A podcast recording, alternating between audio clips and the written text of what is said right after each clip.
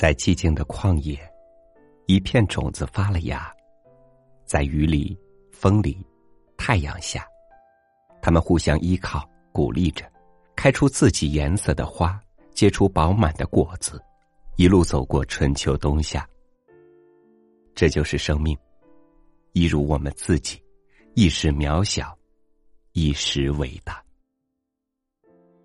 今天和您分享蒋勋的文章《对生命的思考》。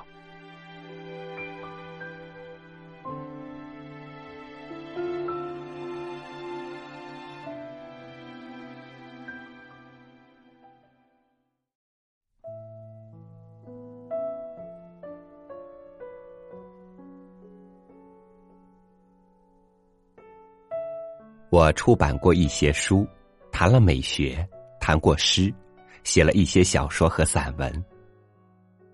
我想我最终的著作应该是一本忏悔录。我相信最好的文学是一本最诚实的自传。目前我还没有勇气把它写出来，但已经在酝酿。我也知道，这会是我最重要的功课。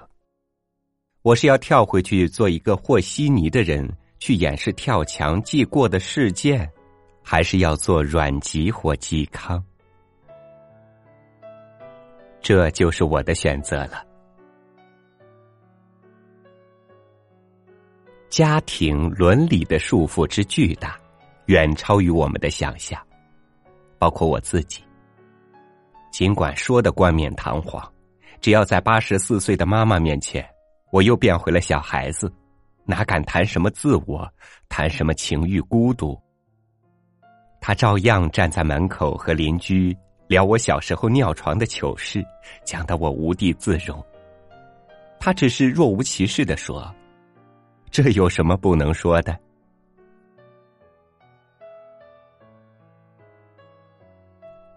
其实，我母亲和许多母亲一样，手上一直握有一把剪刀，专门剪孩子的头发，比中学时代教官手中那一把更厉害。这一把看不见的剪刀，叫做爱或是关心。因为这把剪刀，母亲成为我走向孤独的最后一道关卡。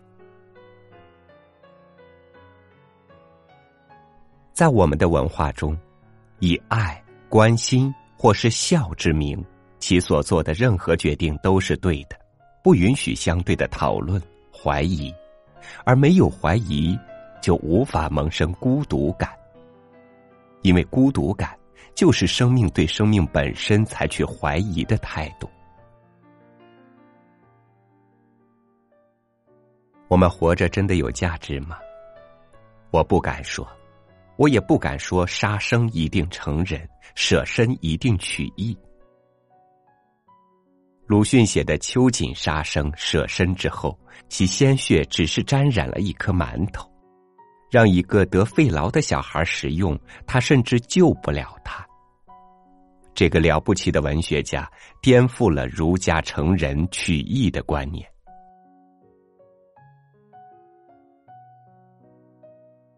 生命真的有意义吗？儒家文化一定强调生命是有意义的，但对存在主义而言，存在是一种状态，本质是存在以后慢慢找到的，没有人可以决定你的本质，除了你自己。所以存在主义说，存在先于本质，必须先意识到存在的孤独感，才能找到生命的本质。在七十年代，我上大学的时候，存在主义是台湾非常风行的哲学。不管是透过戏剧，透过文学，例如当时有一部戏剧是贝克特的《等待果陀》，两个人坐在荒原上，等待着一个叫做果陀的人，等着等着，等戏剧结束都没有等到。生命就是在荒芜之中度过，神不会来，救世主不会来，生命的意义与价值也没有来。我们当时看了都感动得不得了。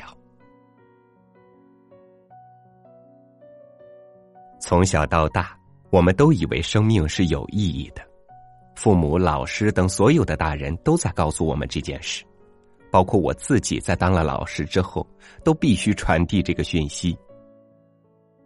我不能反问学生，如果生命没有意义，值得活吗？但我相信，我如果这么问，我和这个学生的关系就不会是师生，而是朋友，我们会有很多话可以讲。如果你问我，生命没有意义，你还要活吗？我不敢回答。文学里常常会呈现一个无意义的人，但是他活着。卡夫卡的蜕变用一个变成甲虫的人反问我们，如果有一天我们变成一只昆虫，或是如鲁迅《狂人日记》所说，人就是昆虫，那么这个生命有没有意义？我想，有没有可能生命的意义就是在寻找意义的过程，你以为找到了，反而失去意义。当你开始寻找时，那个状态才是意义。现代的文学颠覆了过去生下来就有意义的想法，开始无止境的寻找。很多人提出不同的看法，都不是最终的答案。直到现在，人们还是没有找到真正的答案。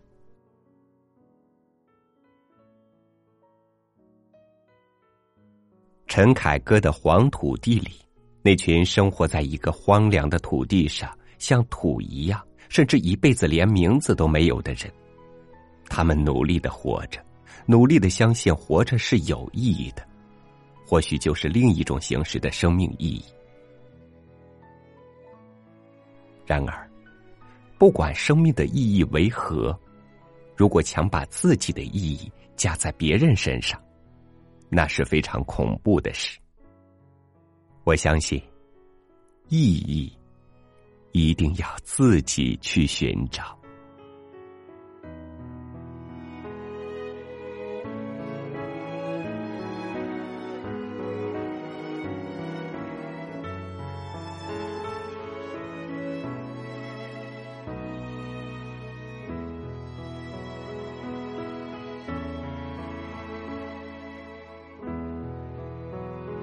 赤橙黄绿青蓝紫，生命的意义只是其中的一种颜色或者几种颜色就已经足够鲜艳。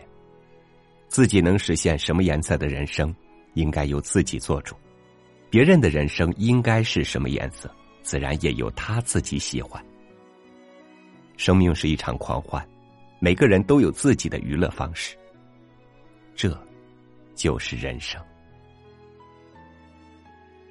感谢您收听我的分享，欢迎关注微信公众号三六五读书，收听更多音频。同时，您还可以添加微信号一八零七九四零二六九五 一八零七九四零二六九五，进入微信群，和我以及和更多的听友交流互动。我是朝宇，明天见。晚安，愿长夜无梦，在所有夜晚安眠。晚安，望路途遥远，都有人陪伴身边。想说的话都没有说完，还是会有些遗憾。这一生有些短，晚安，晚安，在醒来之前，我才会说出再见。晚安，在天亮之后，那是非与你无关。我们离开荒芜的绿洲，回到没有阳光的白昼。你醒了，尽管我所有的美梦都没做完。你会不会突然的想起个没有睡意的尽情时刻，想把身上所有枷锁全部挣脱，只为自己做了选择。你会不会突然的忘记了，就这样等待到底是为了什么？不安的心渐渐干涸，失去了颜色，再也不会想起我。